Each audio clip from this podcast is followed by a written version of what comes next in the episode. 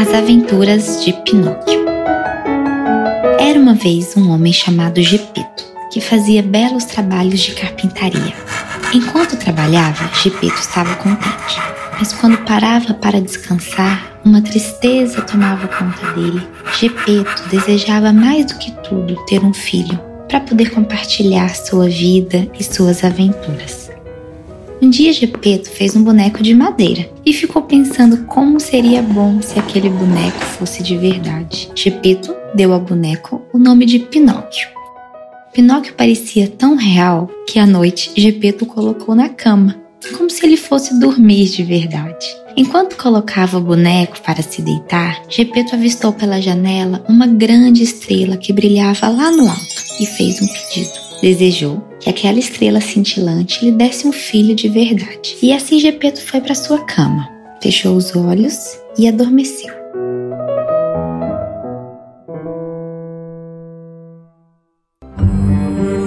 Mais tarde, naquela mesma noite, a estrela entrou no quarto de Gepeto e se transformou em uma fada azul. A fada azul voou em direção à cama onde estava o boneco Pinóquio, encostou sua varinha mágica no boneco e falou: Amanhã de manhã você será capaz de andar e de falar. E, se um dia você provar que é corajoso e verdadeiro, você será transformado em um menino de verdade. E então, os olhos de Pinóquio se abriram. Ah, e antes que eu me esqueça, falou a fada, eu lhe apresento o seu mais novo amigo, o grilo falante. O grilo vai te ajudar a seguir o bom caminho sempre, te dando os melhores conselhos. E com isso, a fada azul se despediu e foi embora. Quando Gepeto acordou na manhã seguinte e foi tirar o boneco da cama, ele percebeu que a cama estava vazia e Gepeto de repente ouviu uma voz. Imagina só a surpresa dele quando viu que o boneco Pinóquio estava falando. Aqui estou, papai, disse Pinóquio do outro lado da sala. Como assim? O que aconteceu? Você pode falar? Sim, papai. Mas como assim? Como isso é possível? Falou Gepeto em choque. Ele tinha muitas perguntas, mas ele queria mesmo era aproveitar o seu novo filho. Gepeto abraçou Pinóquio fortemente e pensou que aquela estrela cintilante realmente tinha realizado seu desejo. Passado alguns dias, Pinóquio e Gepeto estavam trabalhando, quando Pinóquio disse que gostaria de ir à escola como os outros meninos fazem. É claro, eu acho uma excelente ideia, falou Gepeto. Então, Gepeto ajudou Pinóquio a se vestir, deu-lhe alguns livros, um beijo no rosto e mandou para a escola, para que ele pudesse aprender a ler e a escrever. Mas avisou: Assim que a escola terminar, venha direto para casa, Pinóquio. Pinóquio disse que sim e alegremente foi caminhando em direção à escola. Pinóquio, junto com seu amigo Grilo Tiracolo, caminhava e cantarolava distraidamente e, sem perceber, acabou passando direto pela escola. De repente, Pinóquio e o Grilo se depararam com uma raposa e um gato.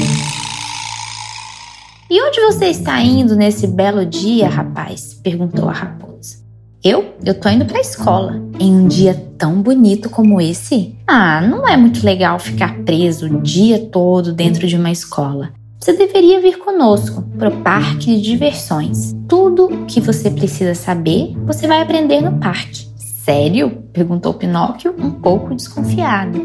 Sim, acredite em mim. Pinóquio, não dê ouvidos a essa raposa. Ela não sabe do que está falando. A raposa, percebendo que o grilo falante iria atrapalhar seus planos, o cobriu com o chapéu. Assim, ninguém poderia ouvi-lo, enquanto o grilo desesperadamente gritava: Pinóquio, Pinóquio, não faça isso, vamos para a escola. Mas como Pinóquio não conseguia ouvir o grilo, acabou decidindo ir para o parque de diversões. No portão de entrada do parque havia um homem grande que gritava: Entre, entre, por aqui, compre seus ingressos aqui. Com um olhar triste, Pinóquio disse à raposa e ao gato: Eu não tenho ingresso. Um homem que vendia coisas velhas em uma mesa perto do portão ouviu Pinóquio e falou: Ei você, me venda seus novos livros da escola. E assim você consegue dinheiro para os ingressos. O parque era tão brilhante, colorido e empolgante que quando Pinóquio percebeu, ele já tinha vendido seus livros e comprado os ingressos. Não, Pinóquio, pare, por favor, não faça isso, pense bem, chamou o grilo, que finalmente conseguira sair debaixo do chapéu da raposa. Mas nem Pinóquio, nem a raposa, nem o gato o ouviram. Todos eles se foram para o parque.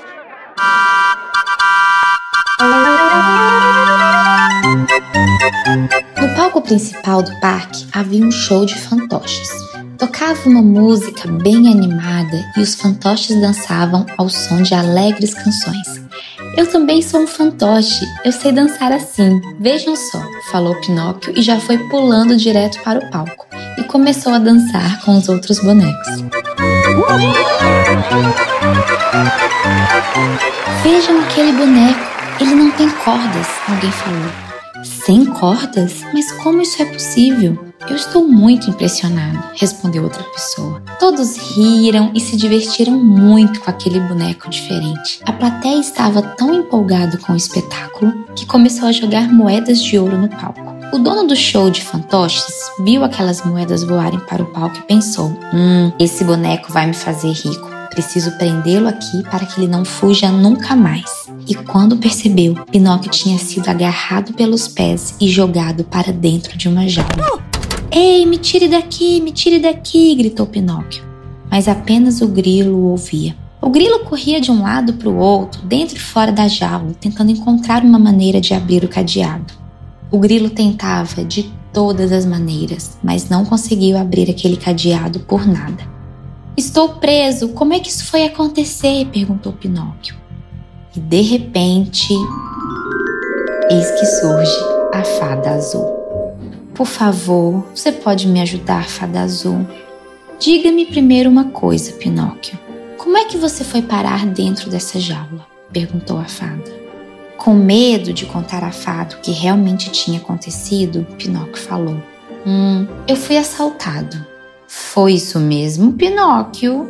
perguntou a fada, percebendo que o seu nariz começava a crescer. Sim, sim, eu fui roubado. É, eu fui roubado por dois homens maus. Ah, dois não, quatro. E o nariz de Pinóquio cresceu mais. Eles pegaram meus livros, me fizeram entrar no parque e depois me jogaram nessa jaula. O nariz de Pinóquio cresceu mais e mais, até ele não poder ver nada na sua frente, a não ser um enorme nariz. Por que, que meu nariz ficou tão grande assim? perguntou Pinóquio. Pinóquio, conte-me a verdade. O que foi que lhe aconteceu? perguntou a fada. Eu encontrei uma raposa e um gato que me falaram muito bem desse parque. E aí eu quis ver o que tinha aqui. Mal terminou de falar e o nariz de Pinóquio ficou um pouquinho mais curto. E então eu tive que vender meus livros para conseguir alguns ingressos. Você teve que vender seus livros? perguntou a fada. Hum, quero dizer, eu decidi vender meus livros para poder comprar os ingressos, falou ele. E o nariz ficou ainda menor. E então alguém me jogou nessa jaula, disse Pinóquio por fim. Quando Pinóquio terminou de contar a história, o seu nariz já havia voltado ao normal. Bom trabalho, amigo Pinóquio, falou o grilo, todo orgulhoso do seu amigo. Muito bem, disse a fada azul. Agora eu vou tirar vocês daqui. E com o aceno de sua varinha mágica, o cadeado se abriu e Pinóquio estava livre novamente. Ah, e aqui estão seus livros, Pinóquio. E fique sabendo que de agora em diante você está sozinho. Então lembre-se de sempre fazer a coisa certa. E assim a fada azul se despediu do grilo e do Pinóquio. Pinóquio já estava de volta ao caminho da escola quando um cocheiro parou sua carroça e disse: Ei, garoto, que tal uma carona? Não, não, obrigada. Eu estou indo para a escola, respondeu Pinóquio. Mas você vai chegar muito mais rápido se for comigo. Nosso amigo Pinóquio aceitou e mais uma vez caiu em uma emboscada. O sensato grilo tentou convencê-lo do contrário, mas não teve sucesso. O cocheiro resolveu levá-los para uma tal de Ilha do Prazer, um lugar cheio de doces, em que se podia tomar sorvete à vontade e fazer só o que se bem entendia. Quando eles finalmente chegaram na Ilha do Prazer, o cocheiro parou a carroça e começou a conversar com um estranho que estava bem na entrada da ilha. Esse estranho entregou um saco cheio de moedas ao cocheiro. Pinóquio tentava ouvir o que os dois conversavam, até que ele avistou a Ilha do Prazer. Pinóquio não podia acreditar no que via. Tudo o que o cocheiro lhe dissera era verdade. Doces por toda parte, piscinas de sorvete de todos os sabores. Muitos garotos como ele, que podiam comer e brincar o dia inteiro. Nenhum deles tinha que trabalhar ou limpar a bagunça que fazia. Pinóquio e o Grilo tiveram dias bem divertidos e cheios de brincadeiras na ilha. Mas passado algum tempo, Pinóquio notou algo estranho. Para onde foram todos os meninos? perguntou ao grilo. Eu só estou vendo burros aqui por agora. E o grilo respondeu: É, Pinóquio, você tem razão.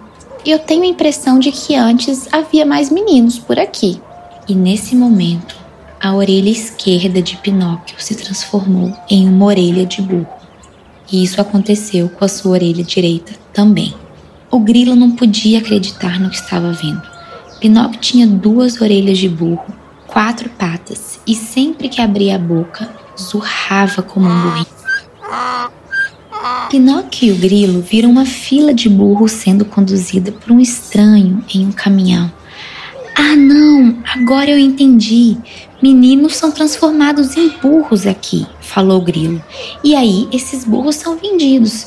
Pinóquio, temos que tirá-lo daqui rápido, enquanto ainda podemos. Quando se deram conta disso, saíram correndo desesperadamente. Pelo menos havia uma coisa boa nas novas pernas de Pinóquio. Ele conseguia correr muito rápido. E rapidamente fugiram da Ilha do Prazer e chegaram a uma doca à beira do mar. Pinóquio queria mais do que tudo encontrar seu pai, pedir-lhe perdão e lhe dar um forte abraço. E aí começou a perguntar para todo mundo por onde andava Gepeto, até descobrir que seu pai havia saído em um barco para lhe procurar mas que ninguém mais vira o coitado desde então. Pinóquio se sentiu péssimo. Não podia suportar a culpa e a ideia de não ver mais seu pai. Sem pensar muito, pulou da doca para o oceano. E o grilo seguiu e pulou também. Como boa parte do Pinóquio ainda era feita de madeira, ele conseguiu boiar no oceano.